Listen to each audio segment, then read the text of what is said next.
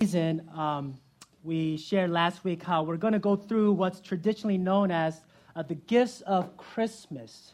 The gifts of Christmas. And they are hope, uh, joy, peace, and love. And last week, uh, Pastor Dwight preached on the hope that we have in Christ. And how Christmas reminds us of that hope. And today, we're going to talk about the gift of love as our next gift. So, in this way, and now in this way, when we talk about love, it's a very safe topic to preach on. Um, there was a survey done a while back asking people how they thought of God, and three fourths of them, they said that they rather think of God as being loving and kind rather than being a God of justice, a God who demands obedience, uh, even a God of wrath. So the idea of love and God sits very well within us. In that sense, it's very safe. It's very easy to talk about love, especially during this Christmas season. But then again, perhaps the familiarity of the topic, it can tempt us to just quickly bypass this gift and, and hurry up onto the other ones. It's the, it's the least surprising to hear this morning to talk about love and how Christmas is about God's love for you. And I think everyone, we're on the same page with that. We like love. We want to talk about love, especially on Christmas. But here's where people are going to start to differ. It's when you ask them, What do you mean by love?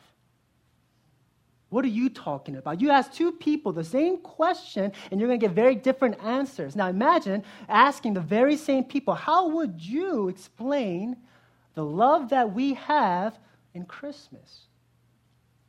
And it's a very large topic. Where, where do you start? What do, what do you say? Where do you go for your sources? Do you, do you watch Love Actually five times and, and try to glean something from that? Do you go around, try to catch these great slogans about love? Love is also a very sensitive topic. Because as much as love might be in the air during Christmas, for many of us, it's the loneliest time. Because what it does, is it reminds us how everyone else seems to be loved, how everyone else seems to be in this loving relationship with their family, with their loved ones. And it reminds us and it tells us how, how we feel the most unloved.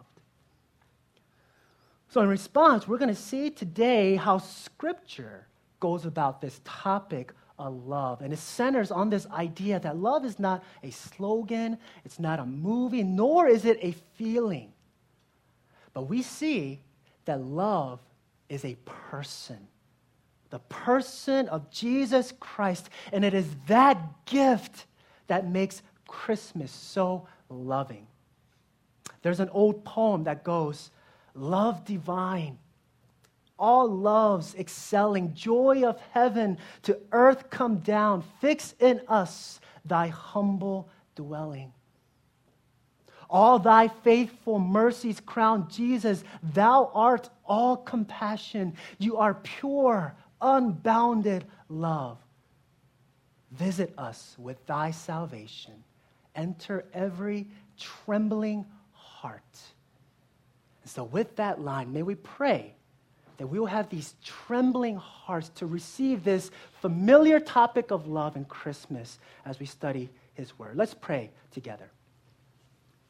God, we do pray that we don't simply just run past this topic of love, but help us to dwell on Christ this morning. Help us to know even more deeply what it meant that you loved us by sending Christ to us. We pray for your Holy Spirit.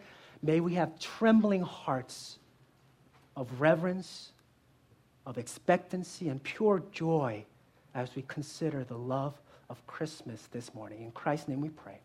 Amen.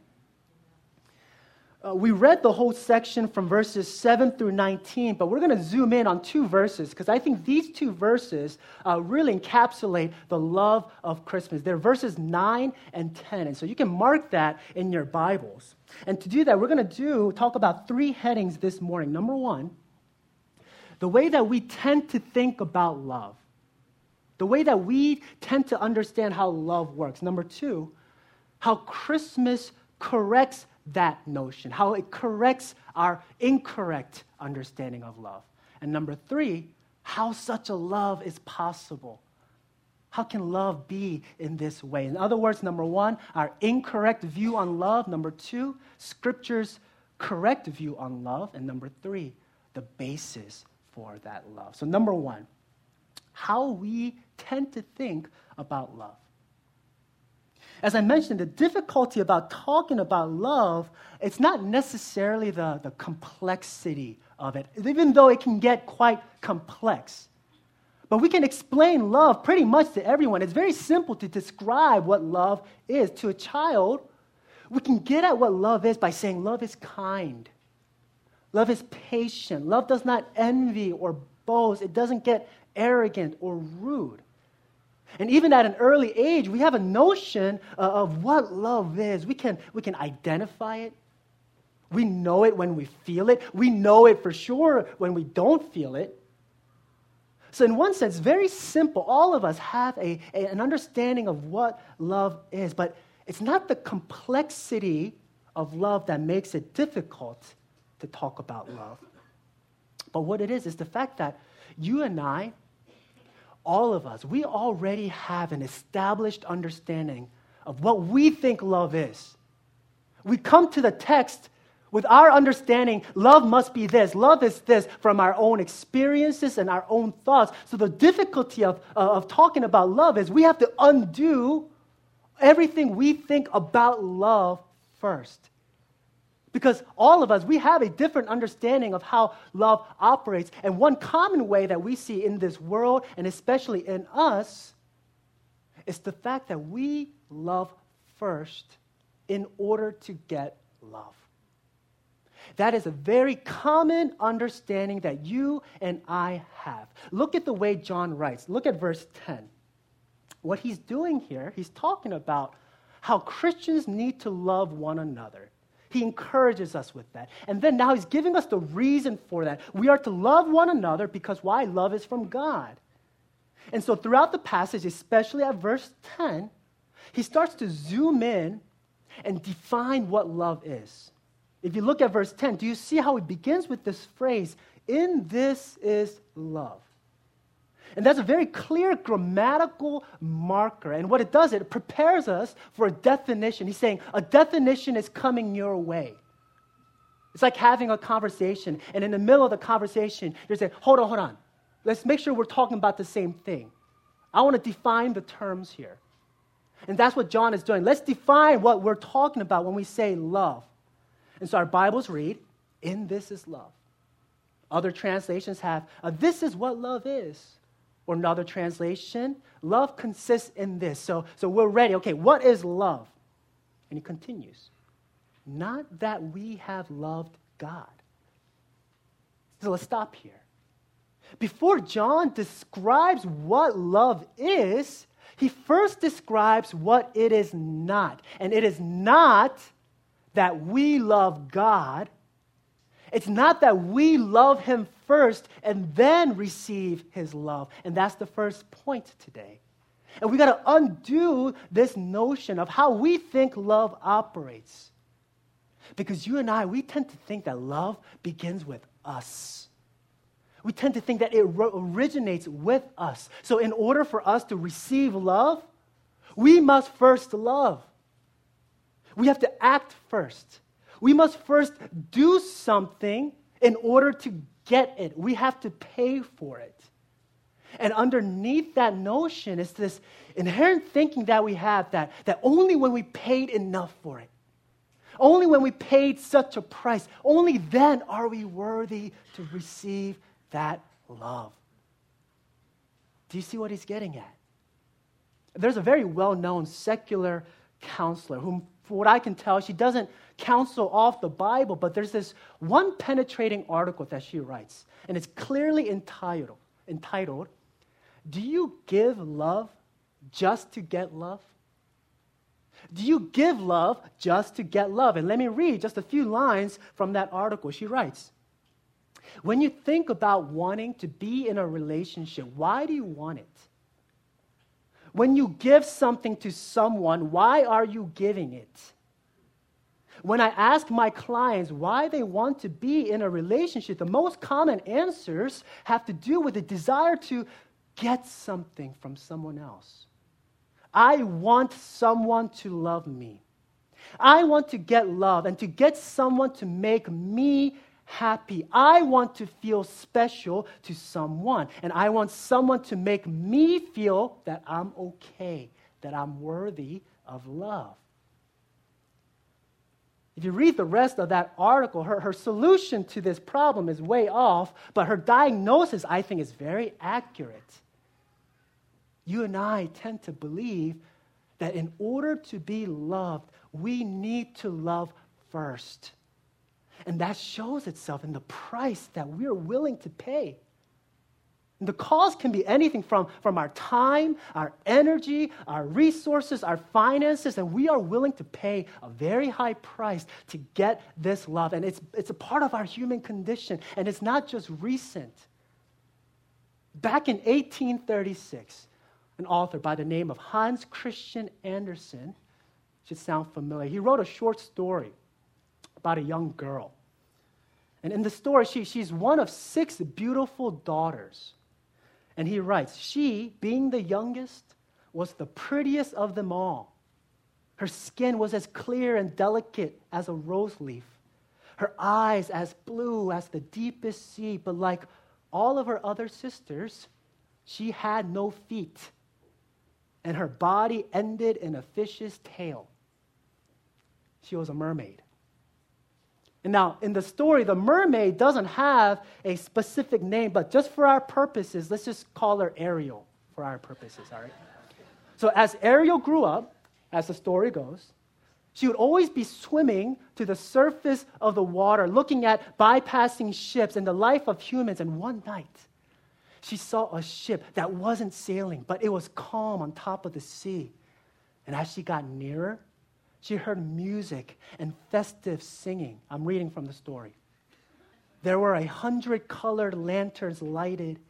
And as she swam close to the cabin windows, and now and then, as the waves lifted her up, she could look through the window pane and see a number of well dressed people within. And among them was a young prince, the most beautiful of all, with large black eyes, 16 years of age and the crew was celebrating this prince's birthday. The sailors were dancing on deck, but when the prince came out of the cabin, a hundred rockets rose in the air, making it as bright as day. And when she saw the fireworks, there are always fireworks in love stories. I, I, decided that every story that has to do with love, there will be fireworks at some point. The little mermaid, Ariel, was so startled, she dove under the water. But then again, she stretched out her head, and as she saw the fireworks, it appeared as if all the stars in heaven were falling around her, and she had never seen such fireworks before, illuminating the faces of the people. Most importantly, illuminating the face of this handsome prince as the music resounded through the night. And you know how the story goes, right? The storm comes, the prince is drowning, she saves him. And afterwards, she's willing to pay whatever the cost for her to be human and for her to be with this prince. She gives up her voice, she exchanges her tail for a pair of legs.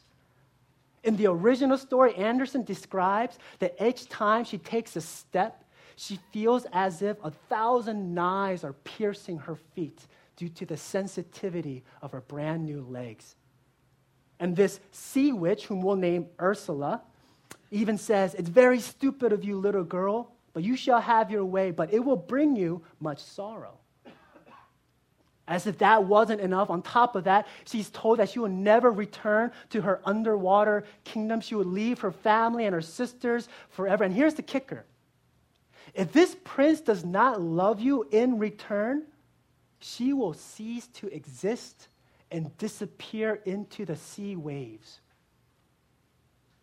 I'm sorry to break it to you all, Disney enthusiasts, but in the original story, she does not end up with the prince. he actually marries another woman. And on top of that, Ariel, she has to dance at their wedding so that she could have one last look at this unrequited love. And then afterwards, she's gone. She's gone. If we had Hans Christian Andersen here with us right now, we asked him, What's the point of this story? What are you trying to tell the world? And I don't think his answer would be just how great it would be to, to live under the sea, right? That's not the point. What's the point? I think he would say something like along the lines of verse 10. See, something like how, like the little mermaid, you and I, we're willing to pay a very high price to be loved. And it's all because we think that love can only be received if we pay that price first, if we pay the cost, if we take the first step, ironically, if we initiate it. In other words, we think that love originates with us first. Then we receive love. And I think Andersen, he's asking this question Is this the kind of love that you want? We pay the price of changing ourselves to be a certain way because we think that, that if I was more attractive, if I had more money, if I was more successful, then I think I'd be more lovable. And all in all, we think love to be a transaction. I pay for the goods, and you, in turn, you owe me this commodity called love. And when does this kind of thinking reveal itself? It reveals itself when we get angry at our spouses after, after all that I've done for you, right? It reveals itself when we get angry with our kids after all the sacrifices I made for you. We get angry at the world, at other people for not giving us for what we paid for with our time, our energy, and resources. And the angrier we are, shows how much we paid. But the scariest thing with this is that when we do these things for the sake of another person, just like the prince, there is no guarantee that you will be loved.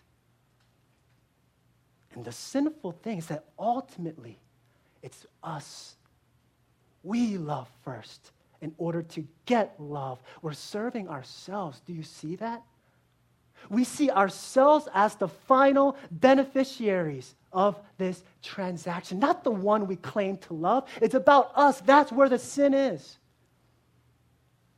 Listen to C.S. Lewis on this. He says that all these human loves, it makes a very high claim.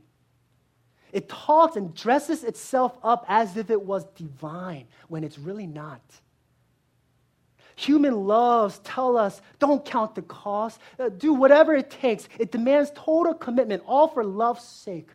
And it sounds pure and noble. And these human loves, they become gods in themselves. One's love for his country, one's romantic love for his spouse, one's love for his or her family. And he says what's blasphemous about these loves is not when they're at their worst, but when they're at their best.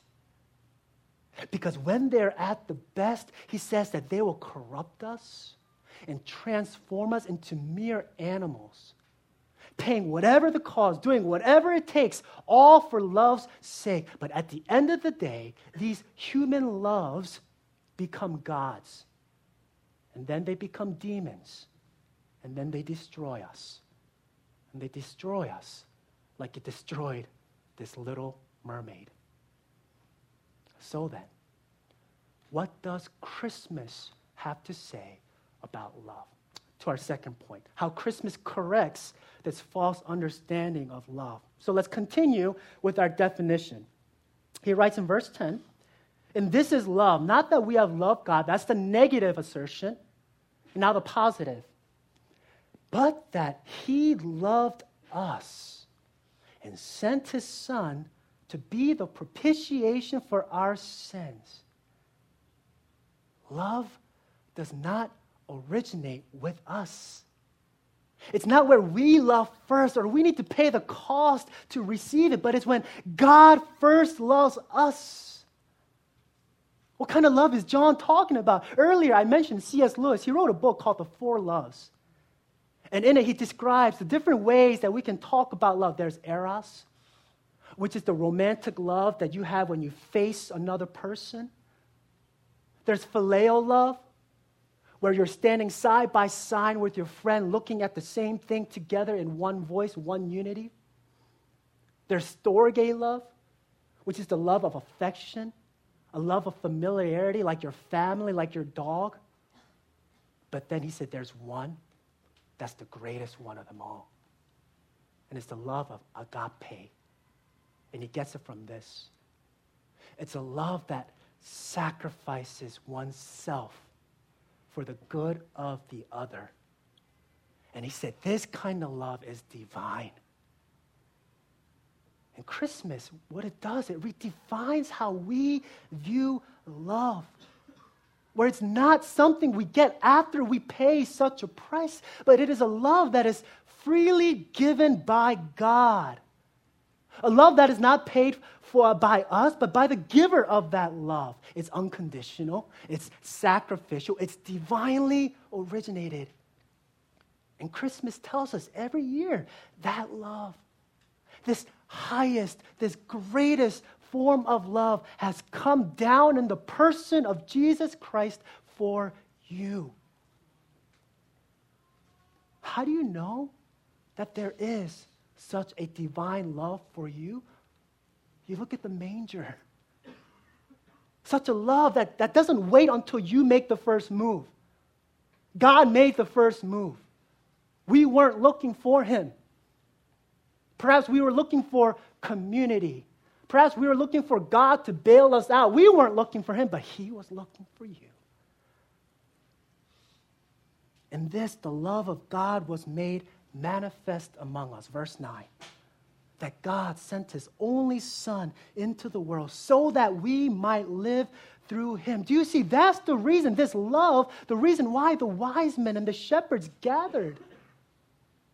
This love is the reason why the angels sing, Glory to God in the highest and on earth, peace among those with whom he is pleased. That's the reason why Simeon and Anna in the temple, the first ones to see Jesus, they proclaim, For my eyes have now seen salvation. Jesus, love, manifest. And the incarnation meant that God, He made that first move that first step of love where He initiates it, He pays for it, He shows proof of it. And Christmas means that love came down for you. This completely corrects our notion of love. Let's take some time to meditate on what this means. First, it means, as I said, it doesn't cost us, it cost Him. For Jesus to be manifest, it means that Jesus, who's, who's fully God, and has been God in heaven for all eternity. He takes that first step, he assumes flesh, and for God, it calls him his, his one and only Son. If you look at verse 9, it reads that God sent his only Son. In other words, his only begotten Son. It means unique, one of a kind.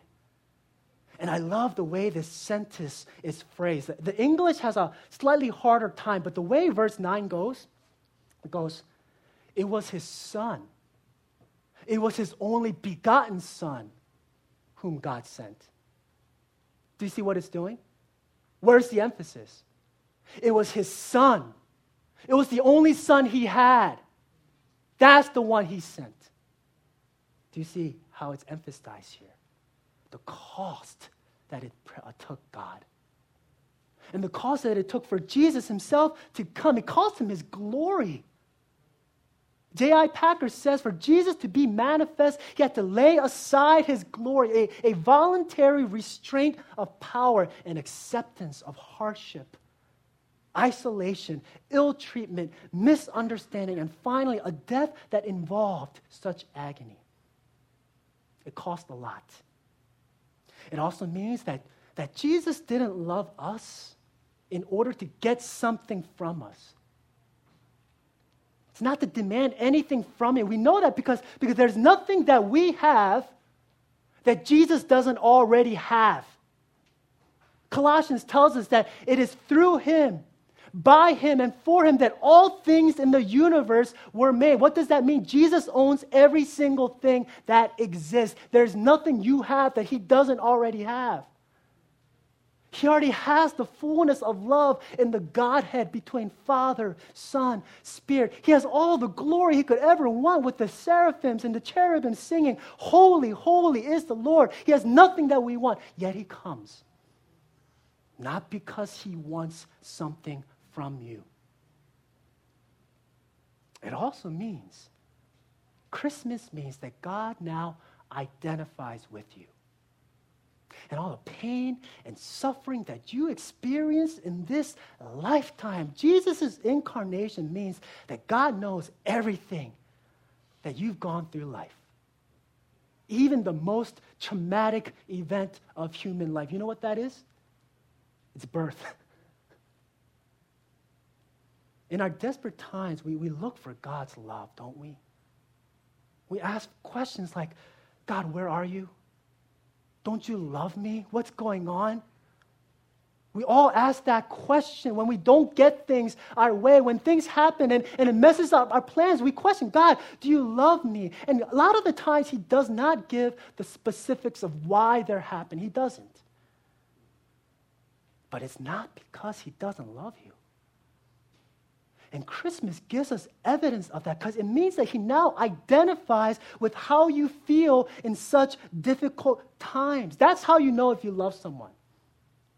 If he or she is willing to identify with you. Because identifying yourself with the other person means that you care enough about that person to, to not just listen, to not only just talk to them, but to actually experience what they're going through, hold their hand. That's love. To hold their hand and say, I don't know the answer, but let's do it together. You know, one pastor once shared how he came to this funeral. And it was a funeral of a young boy who had tragically passed away. And this pastor, he was invited with the hopes of him somehow consoling this mother who was weeping uncontrollably throughout the whole funeral. And you know how the funeral goes. By the end of the time, each person goes up and says a few words to the family, hugs them, and takes their seat. And as the funeral ended, this pastor, he was frantically searching all throughout his mind for something to say to this mother who just lost her only son. And as he was searching, he saw a, a woman, slightly older than the mother. She goes up, she hugs the mother, and he sees she whispers something into the mother's ear, and she sits down. And all of a sudden, this mother, she stops crying. And for one brief moment, it seems as if she has been comforted and consoled. And this pastor, he comes up to this older woman after the service and he asks, can I please ask, what did you say to this mother? And she responds, I told the mother this I know how you feel. My son died last year from cancer. I'm so sorry for your loss. Charles Spurgeon said, A Jesus who never wept can never wipe away my tears. We have a Jesus who weeps, who has wept, who knows how you feel. Hebrews chapter 2 says he was made like us in every respect so that he could sympathize with our weaknesses. One author writes Jesus never asked from man what he has not first experienced himself. He has himself gone through the whole of human experience. From the trivial irritations of family life, the cramping restrictions of hard work and the lack of money, to the worst of horrors of pain and humiliation, defeat, despair, and death. When he was a man, he actually played the man. He was born in poverty, died in disgrace, and he thought it was worthwhile for you.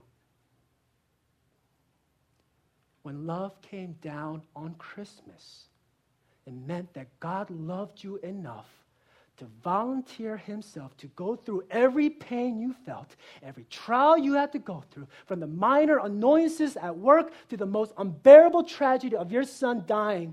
And it means that he loves you enough to identify with you, to hold your hand, to say, let's do this together.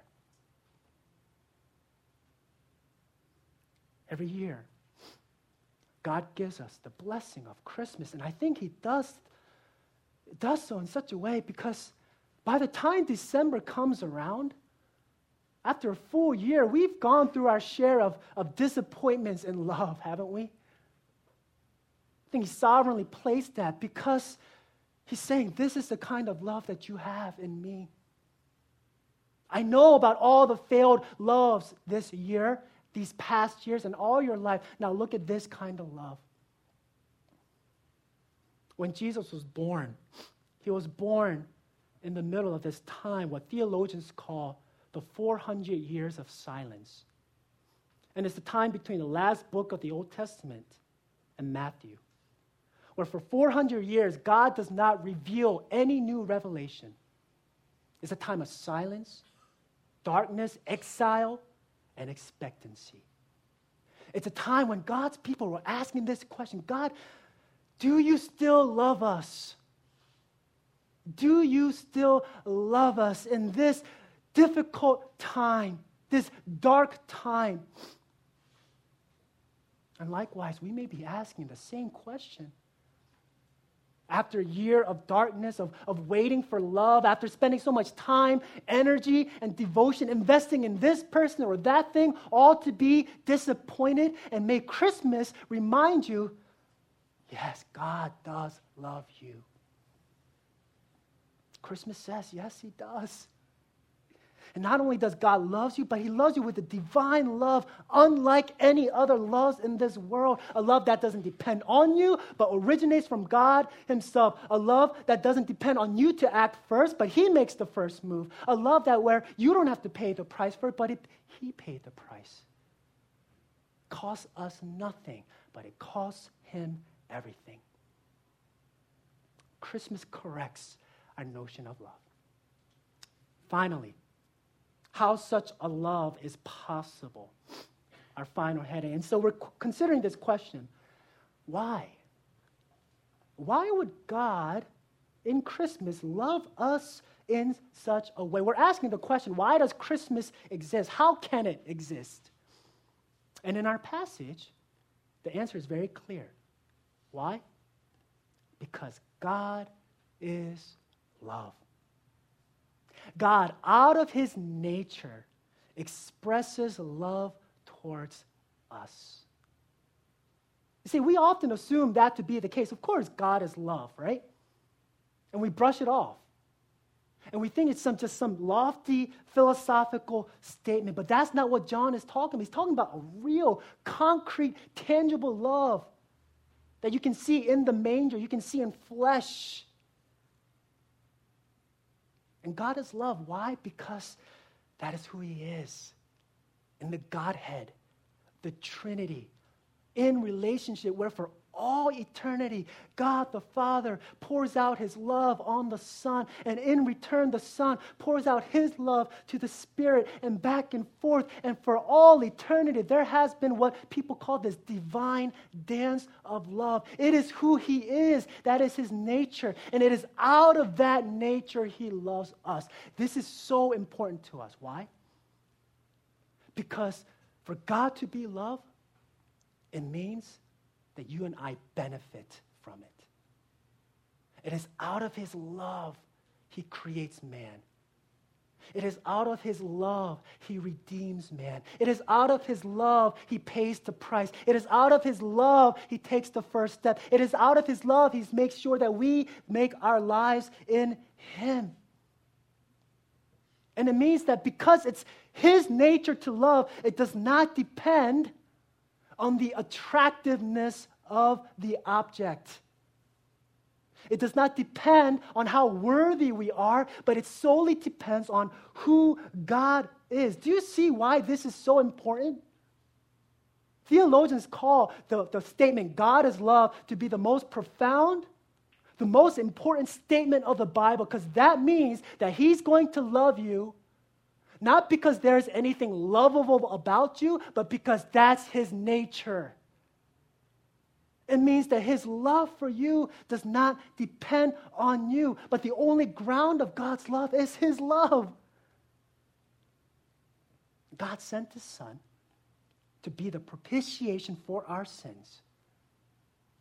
Meaning, as a matter of fact, not only were you unlovable, but you were sinners and you were his enemy, as Romans 5 says. And while we were still sinners, Christ still came and died for us. It wasn't because of anything lovable you've done, nor is it because anything lovable you will do. Why?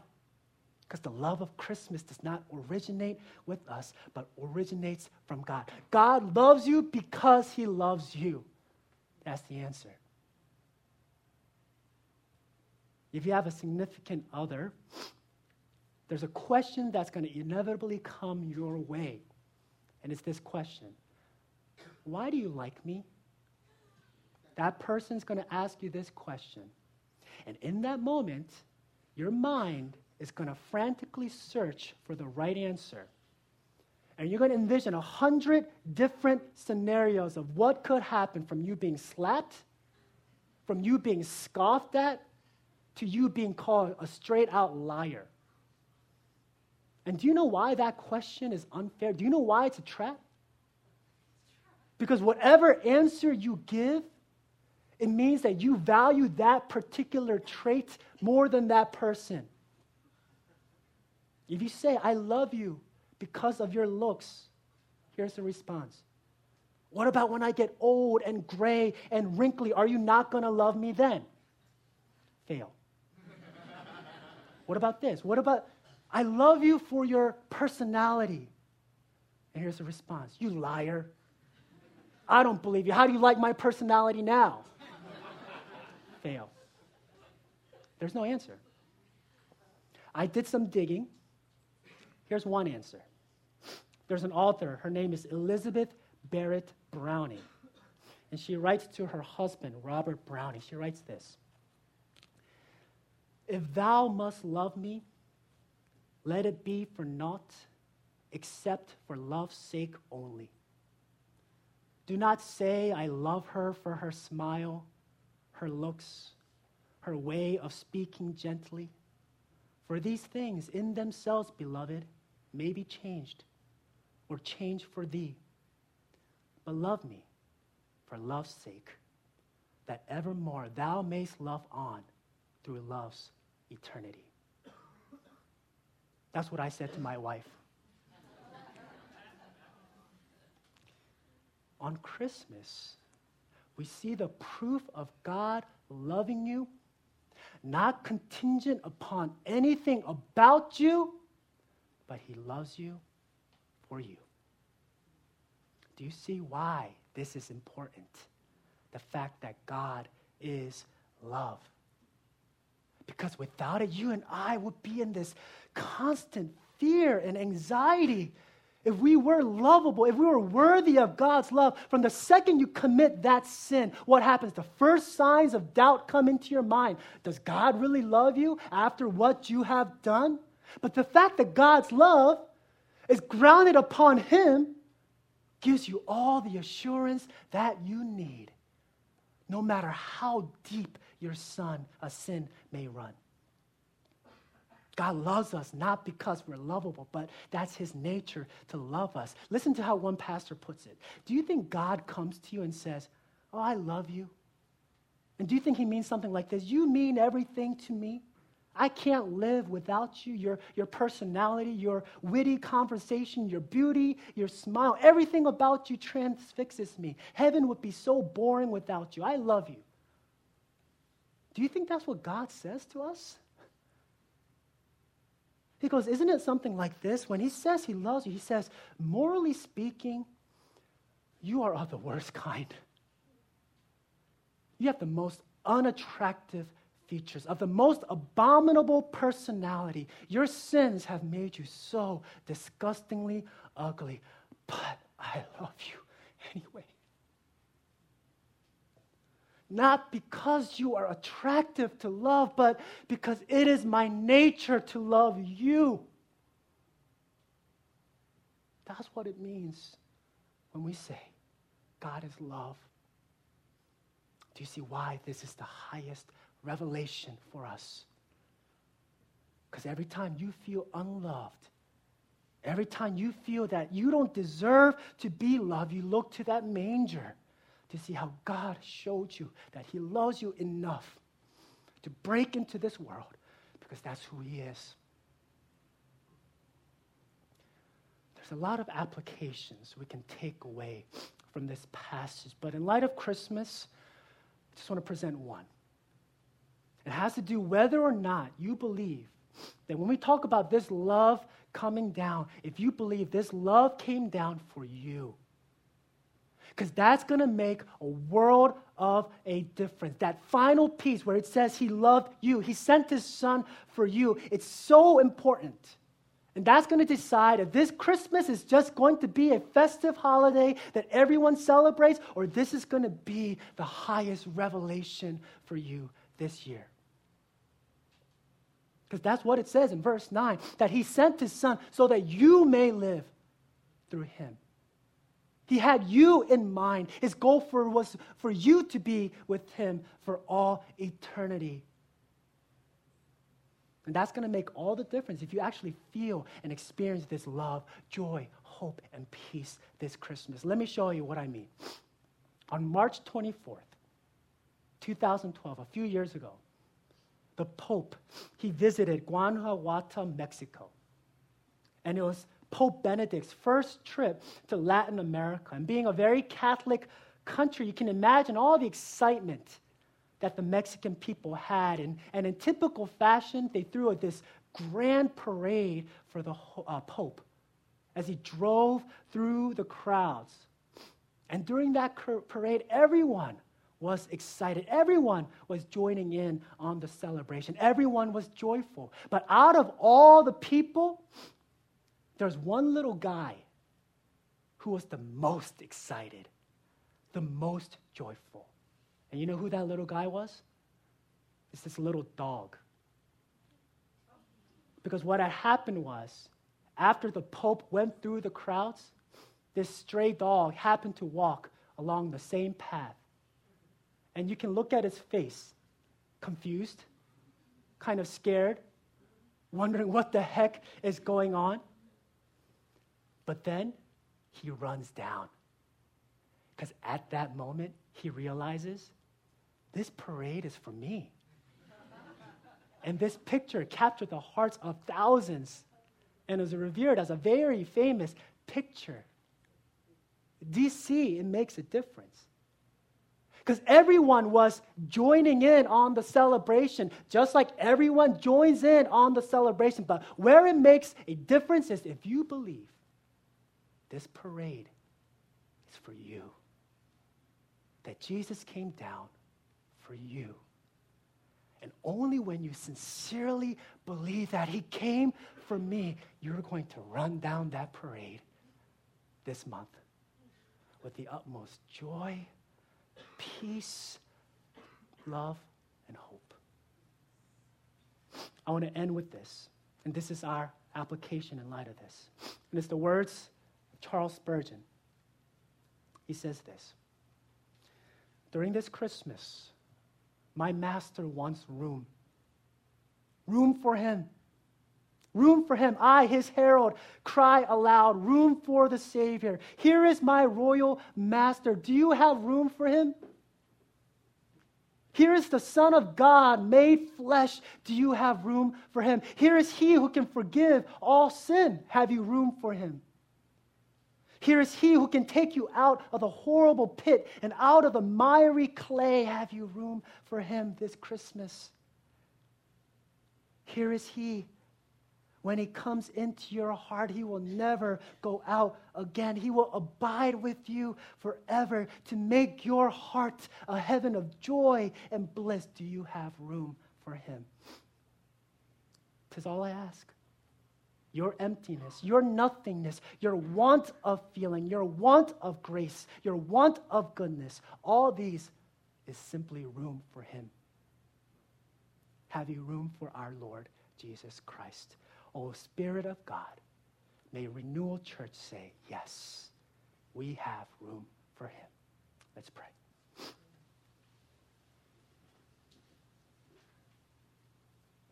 Here at Renewal, after each message, we take time to personally engage with God in response to how He may be speaking to you through His Word this morning. And so, first, as we pray, may we consider how have you been going about love this year? Have you been loving in order to get love?